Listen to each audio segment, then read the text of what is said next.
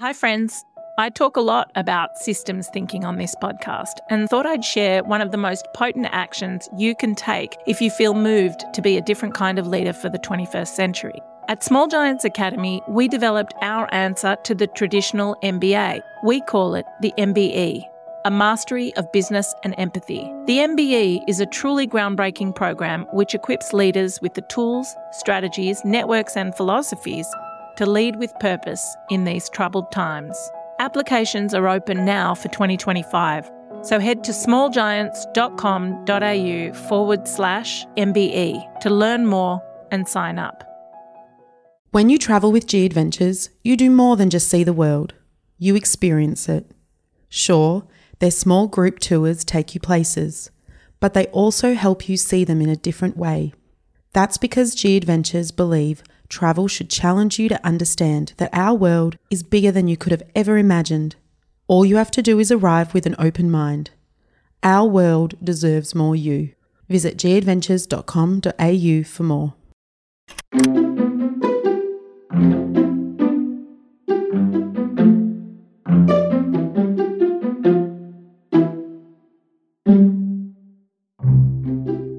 Hi there, Nathan here from Dumbo Feather.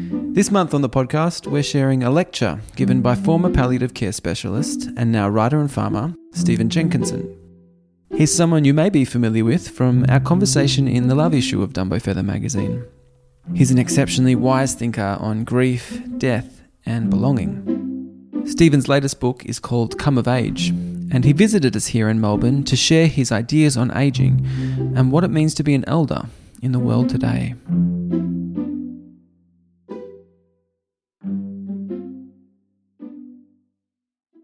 Well, listen, first thing is um, that you can tell by my accent that I'm from slightly offshore. And um, though we probably share something not that desirable in terms of our shared colonial history, Canada and your country. But for all of that, it's really important, I think, for me to begin with a kind of disclaimer. And it's this um, I worked in the death trade for many years, and I found that um, almost involuntarily, the clear and running assumption, what seemed to be mandatory in order for people to proceed and speak, let's say purposefully, was the notion that somehow uh, dying was the great leveler. That's the thing that, quote, made us all the same, unquote. And nothing could be further from the truth. Dying is emphatically an autobiographical event. And dying is uh, almost uniformly a consequence of the way that you lived. And unless you're willing to conclude that everyone lives basically the same life the world over, then you have to allow the distinct possibility that dying, far from being the great leveler or equalizer, in fact, is one of the great articulations of everything specific and local and indigenous. And I use the word indigenous simply in its original Greek sense of the term, meaning a place centered understanding, not a human centered understanding of things. So, um, everything I've learned, not that it's so voluminous, but I should say, the meager and paltry um, things that I've come up with in my brief but sordid time on the planet, uh, was derived from a very particular set of circumstances and should not be tried at home and, and shouldn't be automatically assumed to, that I'm making any claims across any cultural or linguistic or racial or historical boundaries. Because the last thing I would ever want to do is contribute to globalization. And it seems to me that the instinct uh, to believe that underneath the skin or underneath something we're all the same might be the epic individual uh, articulation of globalization which I find reprehensible myself. And it's, of course, a war on everything specific and local. So, any comments about uh, uh, to come about elderhood are taken, hopefully, with a grain of salt. I was introduced some one time, uh, not that long ago, among other things, with a list of intemperate accolades as being a quote visionary. And I was sitting there writhing, trying to figure out how to recover from such an introduction. because it's, it's slightly overblown, no? And uh, a word occurred to me, which I'm not sure that I invented, but I would, I'd like to claim it, never having heard it before. I got up to the mic and I said, Visionary, not likely. Divisionary, though, maybe. And uh, so you're, you know, I'm not the first one to invent the understanding that, you know, you come not to bring peace. And a time that's peace drunk, it's not real peace, of course, but sort of sedated drunk, then um, bringing a sword seems to be a moral obligation. Just like in times of sword wielding, bringing peace becomes a moral obligation. The other half of that statement, some of you may know the book. There's good things in that book. And it goes on to say, I've come to turn father against son and uh, daughter against mother. Which is not the gentle Jesus, meek and mild, that people are generally bargaining for. It's hard on the typical family values arrangement. And that's a, perfect overture to my understanding of what constitutes elderhood. Not peace, but the sword. When early draft of this book got leaked out, it turns out it was by me, though I was looking for people to blame. I'd, I'd inadvertently done it myself. and I was gently reminded by my staff of one person that I had actually leaked it. But um, there was a number of uh, quite vitriolic reactions, which is not unusual. But the particular nature of this reaction might um, stir you in some fashion. And it went something like this. Uh, one woman in particular wrote, uh, Well, another typical Jenkinson exaggeration of the facts. I don't think you can exaggerate what desperate times these are. In fact, you could call it exaggeration a moral responsibility of any citizen. That's sober citizenry in action, it seems to me. Calling to arms in some fashion. And another person wrote and she said, um, You know, if he took his, if he withdrew his head from his um, considerations for five minutes, uh, he, may, he may have come to the obvious conclusion that, um, that there's elders galore out there, but that they're not being turned to. And they're not being turned to because the culture is uh, youth drunk and has been for some considerable time, and it's a shame that he hasn't noticed that. Well, in fact, I have noticed that. I have been around a little bit, it clearly shows. Front view, side view, you can plainly tell. I used to be taller, for example. So, my point is this not really to wonder whether or not, at least the dominant culture of North America, you decide on your own behalf if this seems to be true to you here. But the, youth, the preoccupation with youth and agility and competence addiction, as I've come to call it, and things of this kind, they're, they're the thumbprints of the dominant culture of North America. There's no question about it. But here's the question I would ask that reviewer on your behalf do you really imagine that it would be in the repertoire of an elder in a time where elderhood is in deep disrepair to cite the preoccupation with youth as the principal reason for the scarcity of elderhood? That's what I wondered. And I, I wondered is it becoming of an elder to identify the preoccupation with youth as the principal reason for their underemployment? And of course, I'm suggesting to you in an inflammatory way that I think this would be another example of elderhood on the run, that review, and that excuse. I'd like to read to you uh, in a moment a couple of things from the book. Uh, but before I do, I'll, I'll just set it up. It seems to me the stakes are extraordinarily high today. The phrase at the stake, you may or may not have thought of, actually comes from the act of making sacri- animal sacrifice. So there's many a thing at stake, and, and every time any of us are willing to gather long enough to consider the deeply unwelcome possibility that young people have been let down at the most indefensibly moral level by, at this stage of the game, that maybe we're challenged, those of us who are over about, I'll just arbitrarily say about 50 years old, who are in the room today, and I can tell by your halo, even though you're backlit and it favors you nicely. I know the demographic is well represented in the room this evening. So I would, uh, this is the gentlest way I can come to it, is to ask you to consider the real possibility that the childhood that you quote unquote enjoyed, with all its slings and arrows and its outrageous fortunes and all the rest, bears virtually no resemblance to the childhood that's currently on offer to anyone coming into their teens or their 20s. I certainly was born into a time, I'm not sure that it was accurate, but it was for all of that rife and, and palpable at the time that there was a, such a thing as possibility and that it was demonstrable and that it was available. And no such case can be made anymore.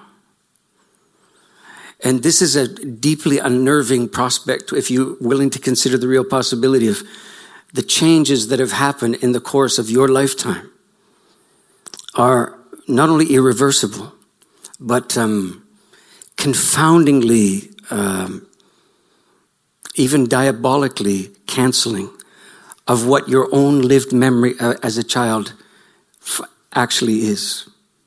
So, one example of it would be something like this. I've tried to ready myself for the following possibility that eventually, and, and it's subsequently happened, eventually a young person will come up my driveway and their hands will be balled into fists and they're clenched very tight. And the reason that they're clenched is not because they propose to do me any harm, but because they're holding on for dear life to what has become their prized possessions. And in no particular order, their prized possessions, it turns out, follow the following lines.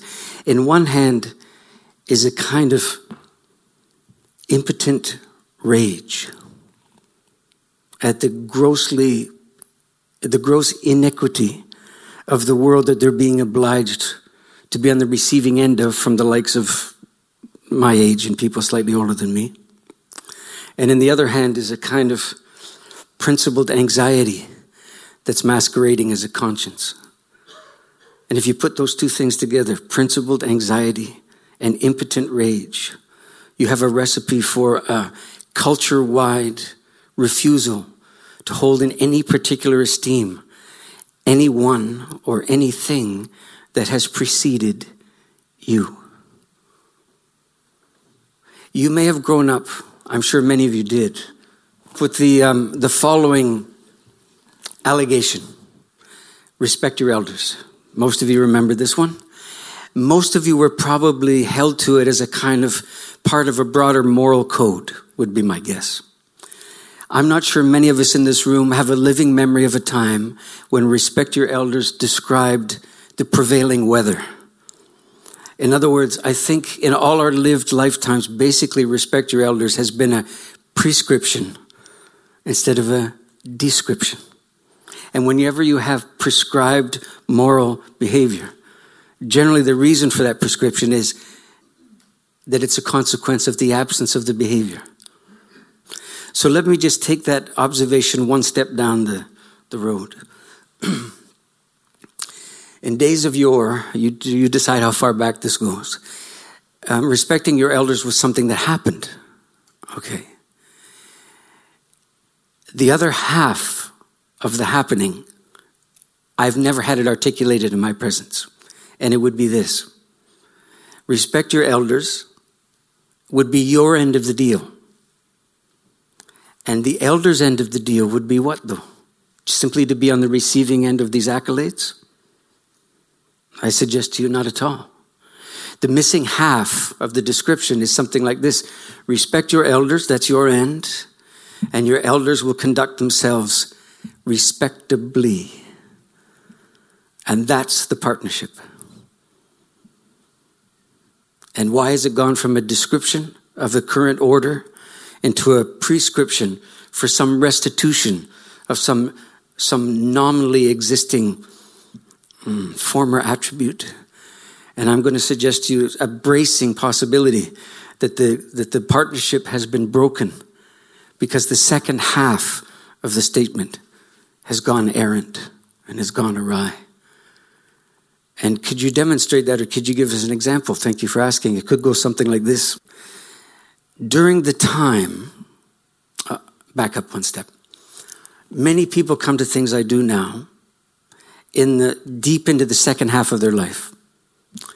And especially on this subject, and they come basically expecting two things. One is instruction on how to be an elder, and the other one is affirmation, acknowledgement, recognition, and the rubber stamp and the gold watch that asserts that in fact they are the elders that they're seeking instruction in at the same time. So a bit of a tension there, no? And there's an awful lot of resentment when the acknowledgement does not come to pass. See, but instead I call out the possibility that the, that the elder function has gone essentially missing in action. So this is an elaboration of that allegation. So the people who 25, 35, 40 years ago occupied positions of, let's call it relative authority in the workplace, who were in the period of the beginnings of their peak income generating performance years. During the time, the world as we know it was being made. This was, by most global scientists, ecological scientists' acknowledgement, the last time it could have been different. Going back to the 60s through maybe mid to late 70s, something in this order. I'm no expert on this, but this is what I hear. Feels about right to me.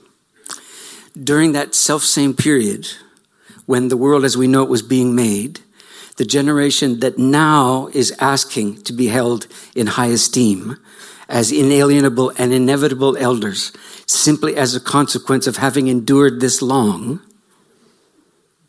are demonstrably during their time when they could have as a group as a collective behaved otherwise enough to have some real and discernible consequence on the world such that it would not be the world that it is today is the thing that the kids are grappling with.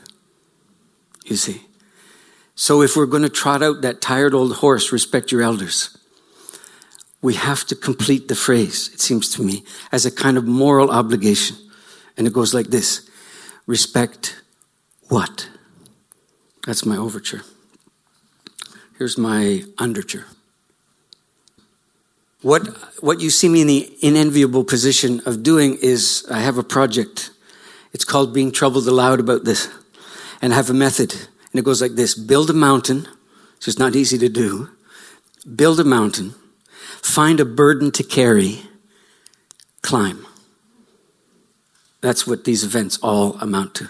So I have to make the case that things are not as anyone would hope that they are. And then try to imagine how it's come to be as it is. So, buckle up. I was invited to teach uh, at a yoga studio outside of Vancouver, British Columbia, some considerable years ago. Now, you might be able to tell by my general posture that m- me and yoga don't go back a long way. and you'd be right about that. So um, the day came, and I phoned the organizer, who was in his late 20s at the time, and he wanted me to talk about this subject. And I, I was happy to do it, and it was one of the very first times I'd done so.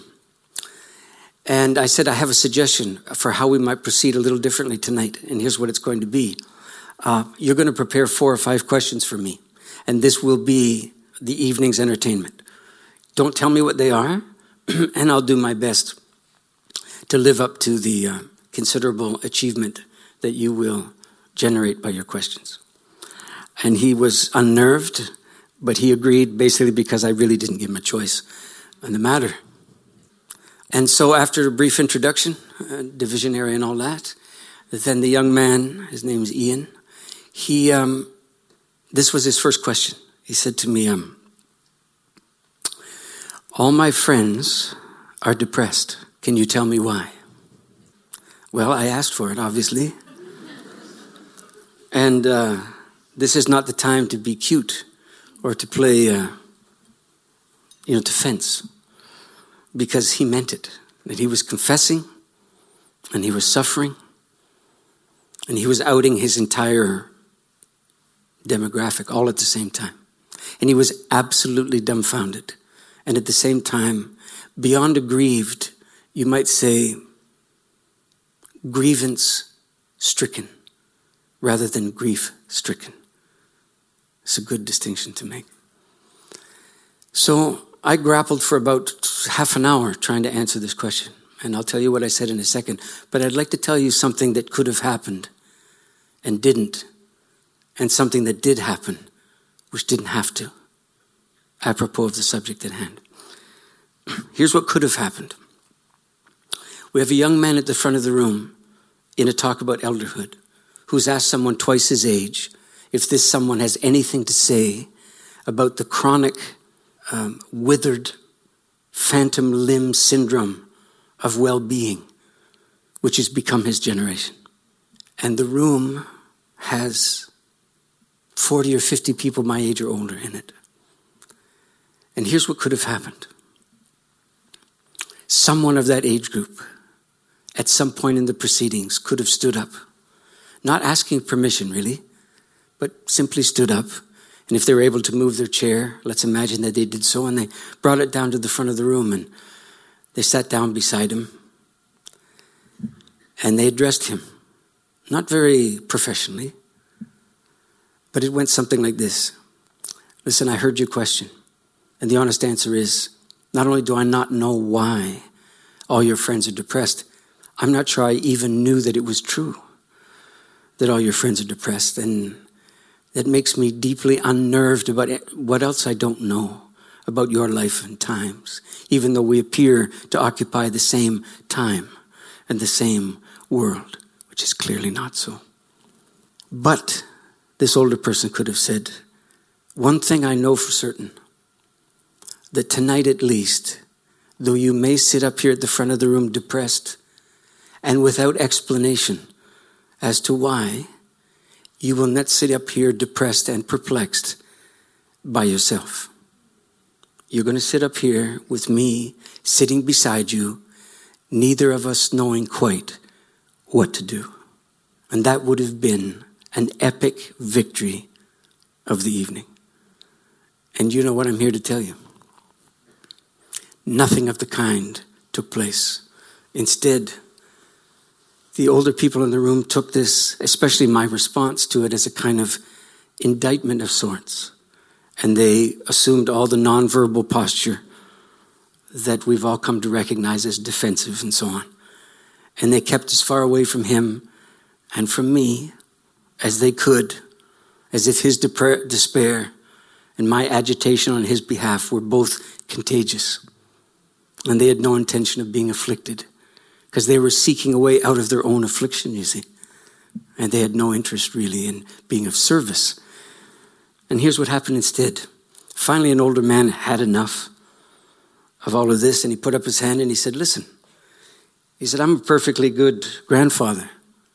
I Skype my granddaughter every week. Was, that was the case fully made. now, I say this with no derision, okay?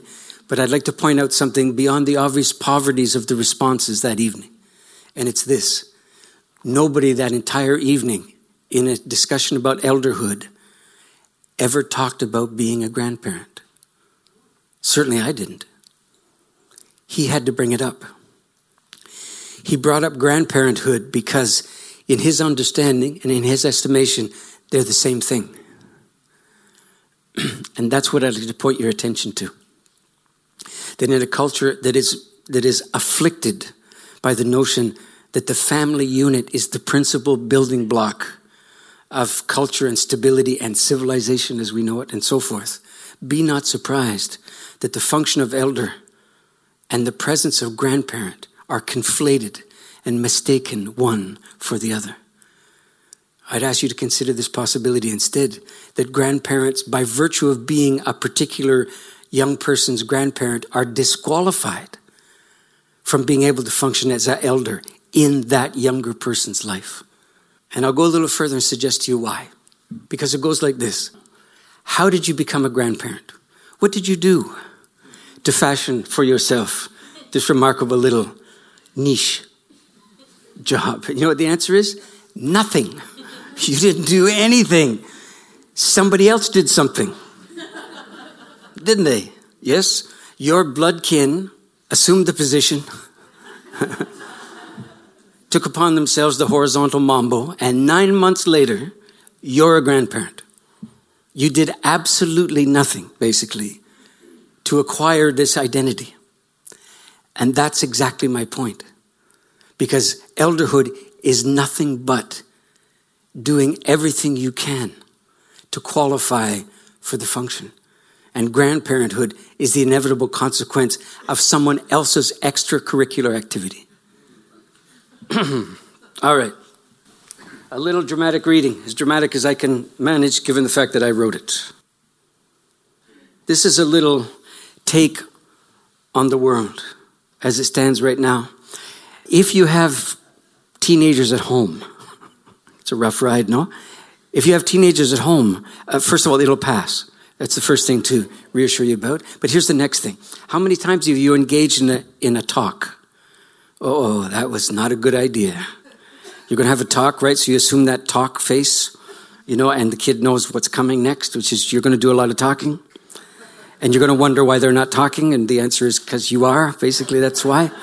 And of course, what happens is you have an issue, but really the issue is the kid, and the kid's very clear on this matter too. And so your your basic see the whole enterprise and the whole you could say the phenomenological trajectory of the event is all dictated by the seating arrangement, folks. And generally speaking, the seating arrangement in any circumstance that involves a teenager goes something like this. You mean well by the teenager, so you're going to face them directly. And then you're going to wonder why they won't do it. They won't face you directly back. And even if you corner them such that they can't go anywhere, they won't give you any face. And you, you wonder why. And the answer is because you're sitting in the wrong place. Well, what are you supposed to do? Well, you cannot, if you expect any success in this encounter, you cannot make the young person the object of your inquiry or scrutiny and expect anything to come from it. Okay? So I would give you, I would challenge you to a, a more um, confounding assignment. Change the seat until you're sitting more or less beside them. See if you can face what they're facing. Instead of trying to see them clearly, see if you can see what they see when they look out onto this troubled, ebbing world. Because I submit to you, in a time such as ours, this amounts to a moral obligation of anyone over about 35 or 40 years old. And you will find it monstrously easier to subject them to your scrutiny than to wonder if you can acquire the ability to bear the vision of the world that they're obliged to bear virtually every waking day. Yeah. So this, these are a couple of observations about that world. It seems to me that much is now hanging in the balance. There are young people, hosts of them, watching the self absorbed bulge of boomers passing from this mortal coil bedraggled and betrayed by the old promises of limitless potential and self actualization and personal growth. And they see the retreat centers full of retreating and the gated communities full of retiring, just at the time when everything points from bad to worse, from anger to apathy, from vexation to the vast, vast extinction of what for. A good many of these young witnesses seem full of disdain, and they understandably are, but secretly they seem to be wishing to be wrong about the old people in their midst. Some part of their grievance wants to be wrong and with no faith that can stand the test of the marketplace, still, some of them seem not quite able of going it alone or of wanting to go it alone. Another youth cult, the 60s again. They don't have generations anymore. I don't know if you've noticed this. They don't have generations anymore because everything's happening too fast. They have decades now instead of generations. The breathless ramping up of change, of excess and extirpation, of chronic must havery and limitless gadgetry is driving many of them to polygamy and peyote and the business casual gold star private priority lane of anything. Is there anybody out there? They're asking. Is there anybody to ask? They're asking. How has it come to pass that in an era of more old people per square foot or per square kilometer than the world has ever seen here in the dominant culture of North America, they have so few elders. Has it ever been like this? Where's the wisdom? Has it always been like this?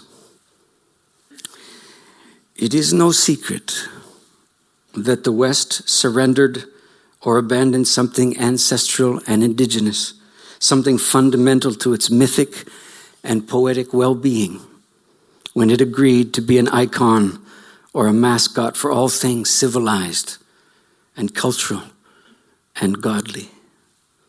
Its old soul was left in the weeds. It is no secret that the various sojourns into empire making and slavery and resource exploitation and coercive religious conversion and urbanization and demythologization and rationalism and global market conjuring and World Bank manipulation and a few other notable things have come back to haunt the West in these years. And these have burdened whatever is left of its middle classes with coping with refugees and with a ghosted half memory and a world class resentful guilt where there was once a conscience that might have leavened privilege with duty and the poorer classes are left with a chronic alienated grudge that rears up at election time to enthrone a former greatness that never was.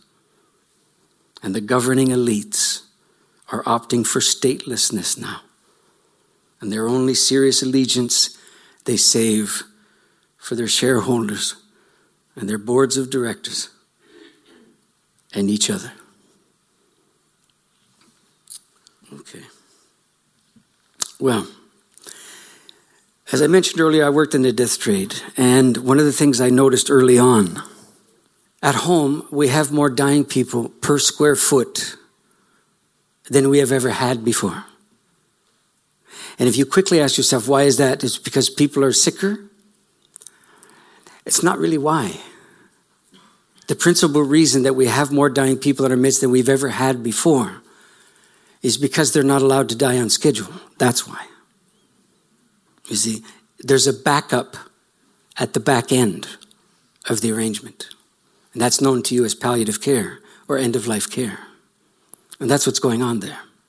Now, let's just follow the reasoning for a second. If we have more dying people in our midst than we've ever had before, then it means we have more death in our midst than we've ever had before. And it stands to reason if that's true then we have more experience with death, direct, indirect, than we've ever had before. And if we have more death experience than we've ever had before, then it would stand to reason that we have more death wisdom than we've ever had before. Now, the logic seems to work, except the conclusion at the end. Because it's demonstrably the case, at least at home, that we are one of the most acutely death phobic cultures that the world has ever seen. At exactly the, and our death phobia is peaking at exactly the same time that we have more encounters with and exposure to dying than we've ever had. This is an extraordinary observation. And it begins to call in question a fundament of the Western humanist tradition, which is this more life experience means more wisdom. So, I, I'm going to give you a blow by blow parallel to that when it comes to agedness. We have more old people per square foot at home uh, than not only than we've ever had before, but that probably that the world has ever seen. And if we have more old people, that means we have more old among us, more agedness among us than we've ever had before. And if that's true, and it is, then we have more direct encounters with age. You, you, you can follow where this is headed, no? And if all of this is true, we must be the most age friendly era that the world has ever seen. So I'll pause with the reasoning long enough to ask you a question. In days of yore, the proliferation of old people in your midst meant two or three very clear things. One was you had a reasonable and assured food supply because the up and down of food supply attacks the very young and the very old very quickly, right? Okay. The other thing it meant is you probably weren't on the run. You were probably living a fairly stable circumstance. And the overarching reality that was a consequence of the proliferation of older people in your midst was that an unchallengeable sense of well being. That all of those gray heads among us mean that we're getting it, that we figured it out. They are the palpable sign that our humanity is waxing and our capacity to be human in a sustaining and sustainable way is now manifest among us. And that's what their presence means. And I submit to you that this is one of the principal reasons why, in every stable culture, the willingness to, to not only ratify, but hold in considerable esteem older people is basically cultural self interest. Because it reassures the culture that it is in truth a culture. Is that what the proliferation of older people in our midst means to us today?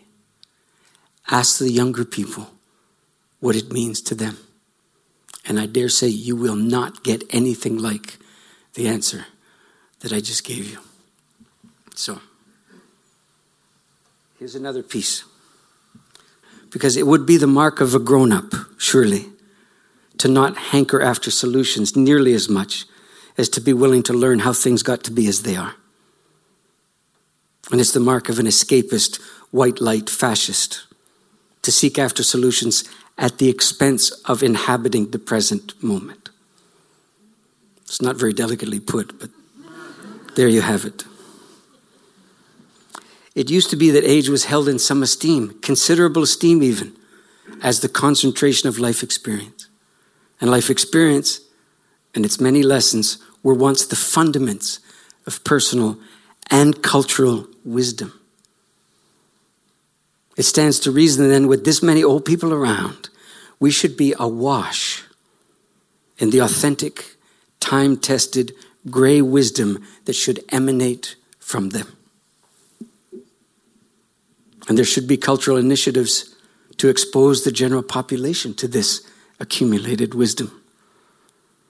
And this should deepen the culture's sanity and its capacity for sustainable decision making. And that should make us all ancestors worth claiming by a future time.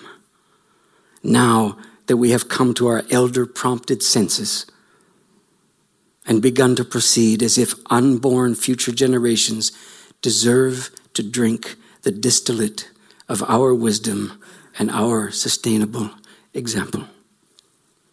At the very least, the distillate of aged wisdom should balance the burden that older people clearly are to the culture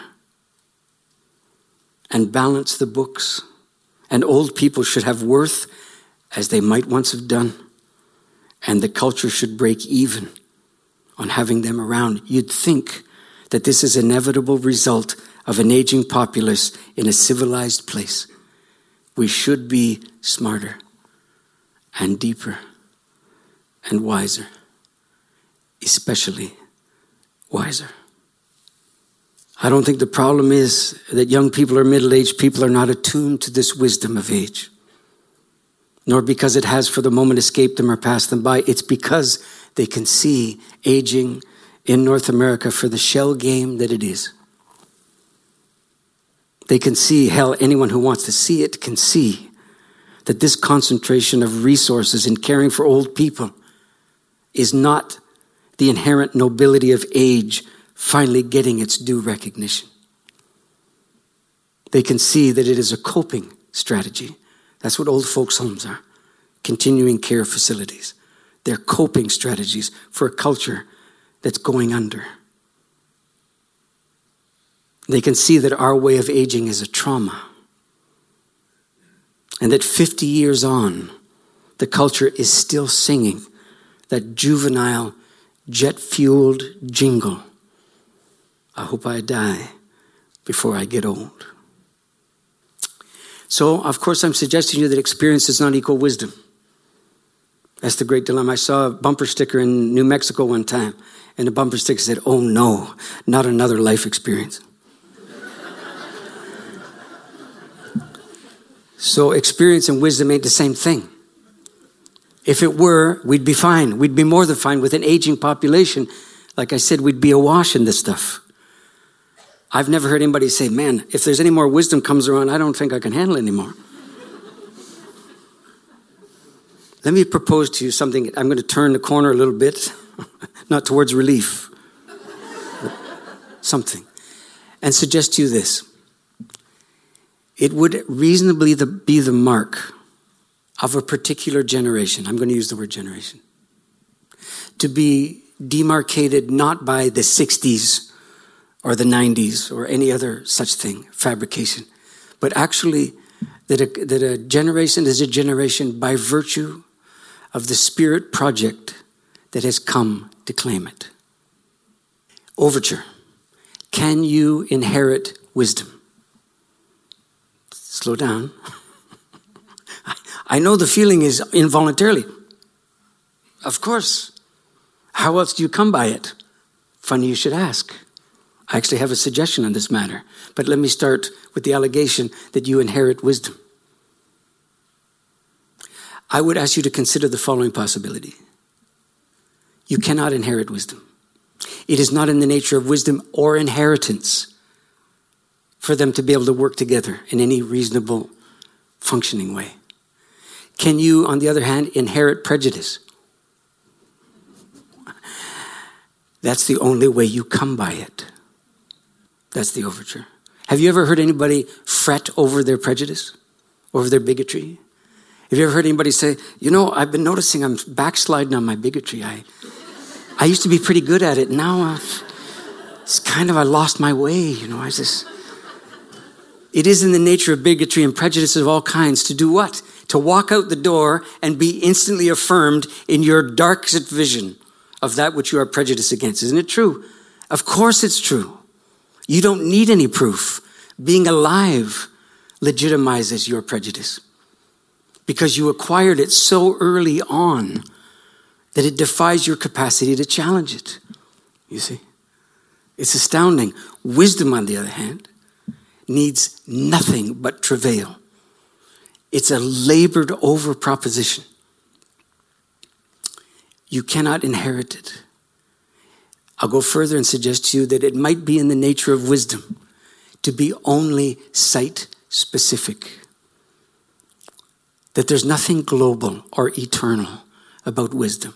That all wisdoms arise from the troubles and the travails of their time. And that brings me to the allegation of generations then.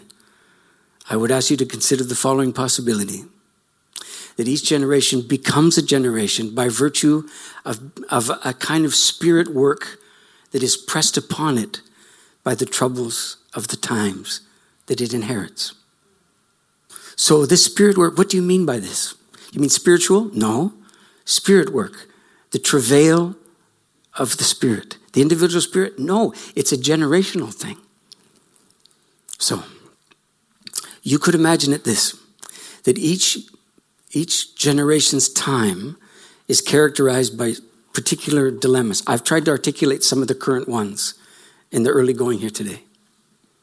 And I would ask you to consider the next possibility that the troubles of our times, far from disfiguring us to the point where we have no capacity to function, are actually the summons and the plea that the world is making on its behalf, directed specifically to us. Not eternal, not universal, not always been there, particular as we are, born to a particular time.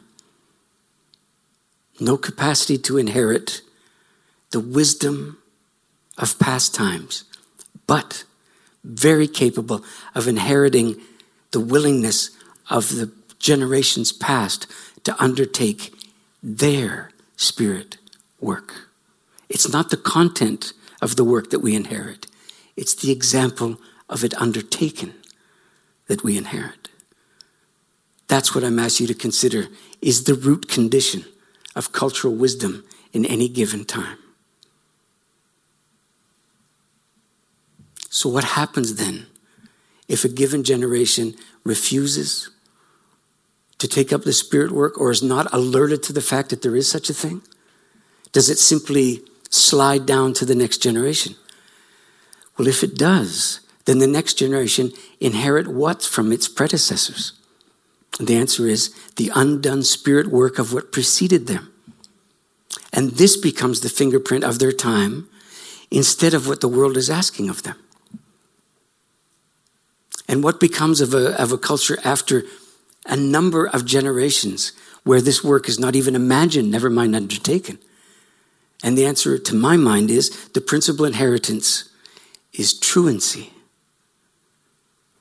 And there's a kind of a germ of shame that begins to accrue around all considerations of those from whom you come. And it's a deeply unwelcome shame, but it begins to accrue with the deeply unwelcome understanding that the world as we have it today is a direct consequence of the smeared fingerprints of the generations precede, immediately preceding us who seemed unwilling for whatever reason to take up the work that the world was pleading for them to take up and took up the sword instead, or, you know, a hundred other instead of. You must be alert to this. I'm sure it's happening here. There's an increasing diagnosis of um, neurodegenerative diseases amongst older people. Certainly true at home. Numerically and as a percentage of the population, it's spiking. At exactly the same time, that the rate of change in the culture, not just the gadgetry, but the rate of change across the entire culture, is accelerating to the point where the individual human memory is becoming less and less necessary to maintain.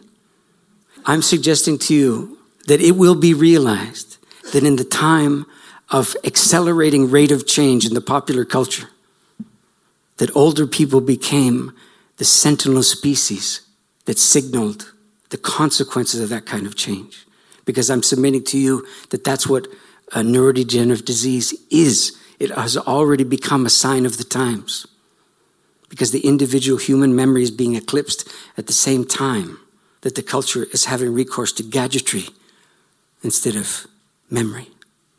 How about at the other end of the the other end of the lifespan? What do you have? You have younger and younger people being diagnosed with what? Attention deficit disorders. This has become a fact of life in the school system. And public school teachers have to be experts now in treating ADHD. And this is happening at exactly the same time as this rapid rate of change is sweeping everything to the doorstep. I'm suggesting to you that what's happening to the younger people now is that's the equivalent of what's happening to the older people. But in the young people's case, what's being challenged is the former necessity to pay attention and to use the vernacular, to give a shit. And that's what's really being observed. It's not attention deficit disorder, it's the unwillingness to invest oneself at that tender age in the distinct possibility that it doesn't matter. This is already coming to pass. So, oh man, how am I going to sum this up? Okay, I'm going to read you a story. So here it is. And you notice I haven't said, here's what an elder is, here's what an elder is, here's what an elder is. Why? Because sometimes you can talk through elderhood instead of about it. So, here we go. Personal safety. Heard of it? it's a precondition for going out of the house now. Right? It's certainly a precondition for signing up for any self improvement event. Wait a minute. You want to be a better person? Yeah. And you want to feel safe while you're bettering yourself? Yeah. Well, do you think those two things go together? Yeah. Man, you've been a consumer for too long. Okay, so this story is about all that. And I'm suggesting to you that the first casualty of having elders in your midst is the experience and the expectation and the sense of personal safety being your inalienable private right that elders are so dangerous to the status quo that your capacity to feel safe in their presence is the first casualty of their presence. Whoa. I imagine that at some time in your life you've taught a young child how to ride a two wheel bicycle. Now you'll recall the posture of the thing. You bent over, one hand on the handle and the other on the back of the seat, steadying. And the rider barely on the seat, all askew and akimbo and destined to wreckage without your ministrations. Barely touching the pedals, the child knowing none of this, and you knowing all of it. But you move the whole operation forwards anyhow, with pronouncements, demonstrably false pronouncements, that the child is doing a good job. Although no rumor of the wonder of balance has presented itself yet to him or her, but that does not in any way slow your willingness to corroborate the lunacy of self esteem. And you know in your heart that the child has no idea at all about the enterprise of balance. But this does not prevent you from saying, Good job. Encouragement, friends, encouragement that's dissociated from merit. Think about the formulation encouragement disassociated from merit is the order of the day now in many of our dealings with children. Afraid, as so many of us seem to have become, of crushing for all time that fragile crust of ego, unwilling to risk their disapproval. And that's what happens when you enthrone the inner child. The inner child becomes the vice regent of a world free of its depths. And you, well, you are their court jester, a yes man or a yes woman, angling for uncritical positive regard. Unalloyed, free floating praise, unattached to any accomplishment. This seems to be a precondition for accomplishment in a time like ours, so addled as it has become by symbolic venture and symbolic victory and platitude and allegory. And none of this would have reached the stage of tin can encouragement had that child not wrung from your soul a blood oath, a vow so incontrovertible and inviolable that it would seem to come from the time when the desert saints came down from their caves and visited the town squares and stilled the gaggle of opinion and conviction just by standing there. The child either extracted this oath from you or you, helpful to the end, offered it unsought. And the oath? Of course, I won't let go. And having made that vow, you are now in hell. You agreed to the oath. Why? In order to get the child on that swaying seat. Understandable. For all the right reasons, we do the wrong thing sometimes. But the necessity of your hand remaining on the seat that's only fleetingly dictated by the mechanics of learning balance, usually. The lion's share of the meaning of that hand on the seat is emotional and symbolic and moral. If you swear not let to, to not let go, you corroborate what? The child's vision of mayhem and crash landings. And you corroborate their view that you have the power to spare them. And that you will and that you should. And by swearing, you are colluding with their utter refusal to fall or to fail. Which is to say that you're colluding with the refusal to learn how to ride a bike as they pretend to ride it, as you pretend that they are. Now, clearly, most people learn the happy medium of balance. How? By straying into the weeds of imbalance on bicycles and in life. Balance is mute. Imbalance tells you where balance is. Falling is the teacher. Failure is the tutor. It doesn't make things better it makes them so. Well, that sounds right. That doesn't sound like Aesop at all. That sounds like life. On the other hand, though, there's this iffy business of letting go, isn't there? Of course, you do your best to calculate the moment of doing so, if you do so, for maximum gain, minimum tears, lots of ego affirmation, no gravel in the knee. But how does the child find out that you have let go of the seat? Almost uniformly in the early going, it's because they keel over. And so the hell of the thing is that the right thing is not that obvious anymore. There are two betrayals available to you once you have made your oath, and you will perpetrate one of them. The child believes you when you promise not to let go. And they get on, and you go along for a while, and sooner or later, you know that if you break your oath, Please listen to formulation now. You know sooner or later that if you break your oath, they might get to learn to ride a bike without you back there, underwriting the whole affair forever. And that's the first betrayal.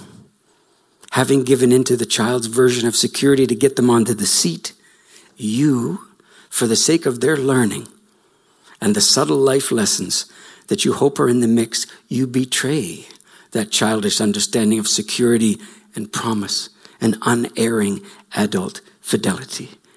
And you let go.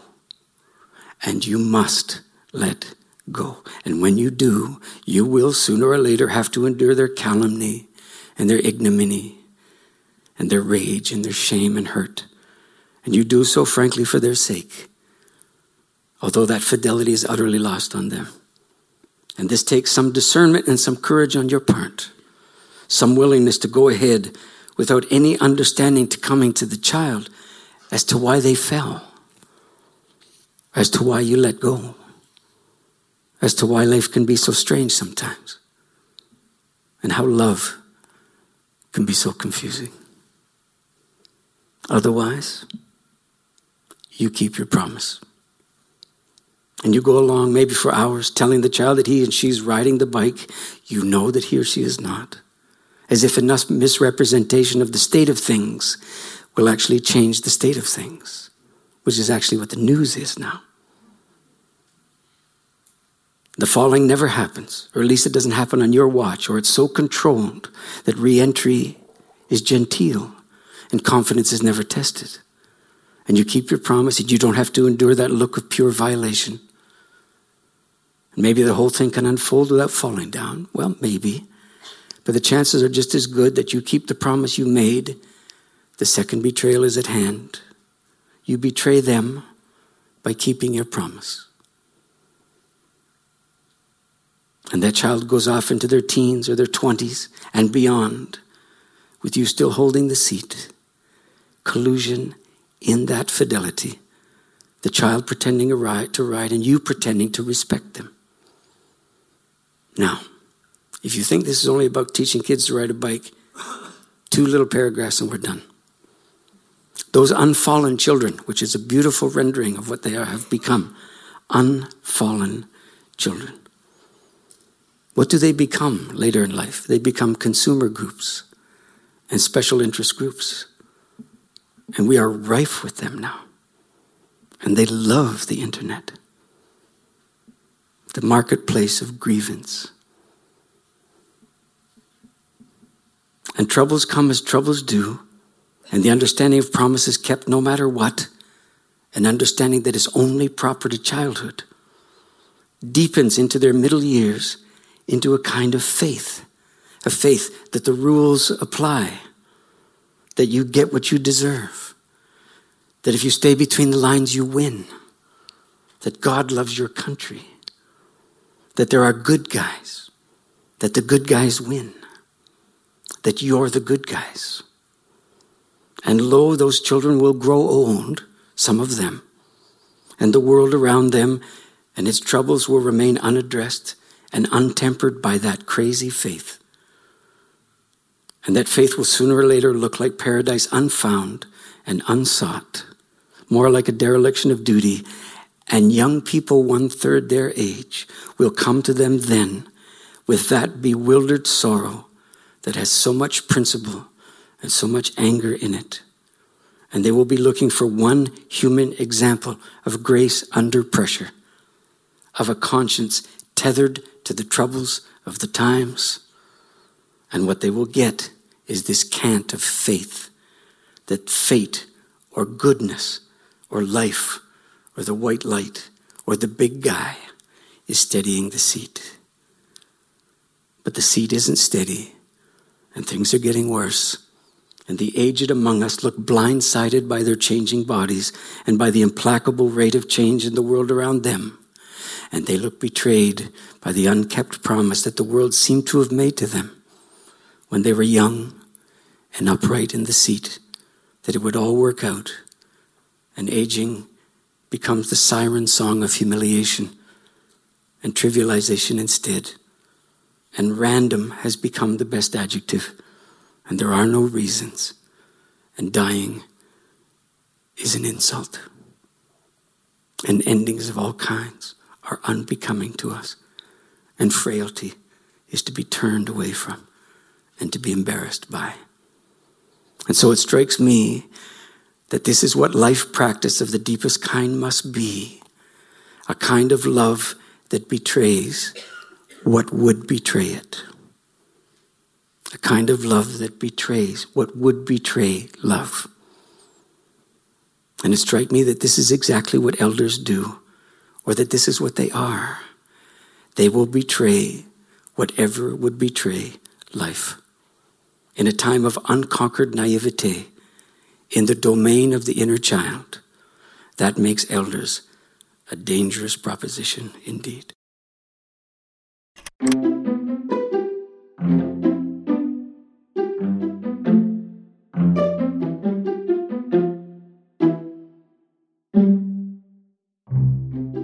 Stephen gave this lecture for the School of Life Australia. Big thanks to them and to him for sharing this content with us. Lizzie Martin edited this episode for us. Thank you, Lizzie. And Dennis Liu composed the music you hear. Thanks, Dennis. Get your eyes on issue 54 of Dumbo Feather magazine for our conversation with Stephen. Or better yet, you can subscribe from anywhere around the world. And we'll catch you next month for more great Dumbo Feather listening.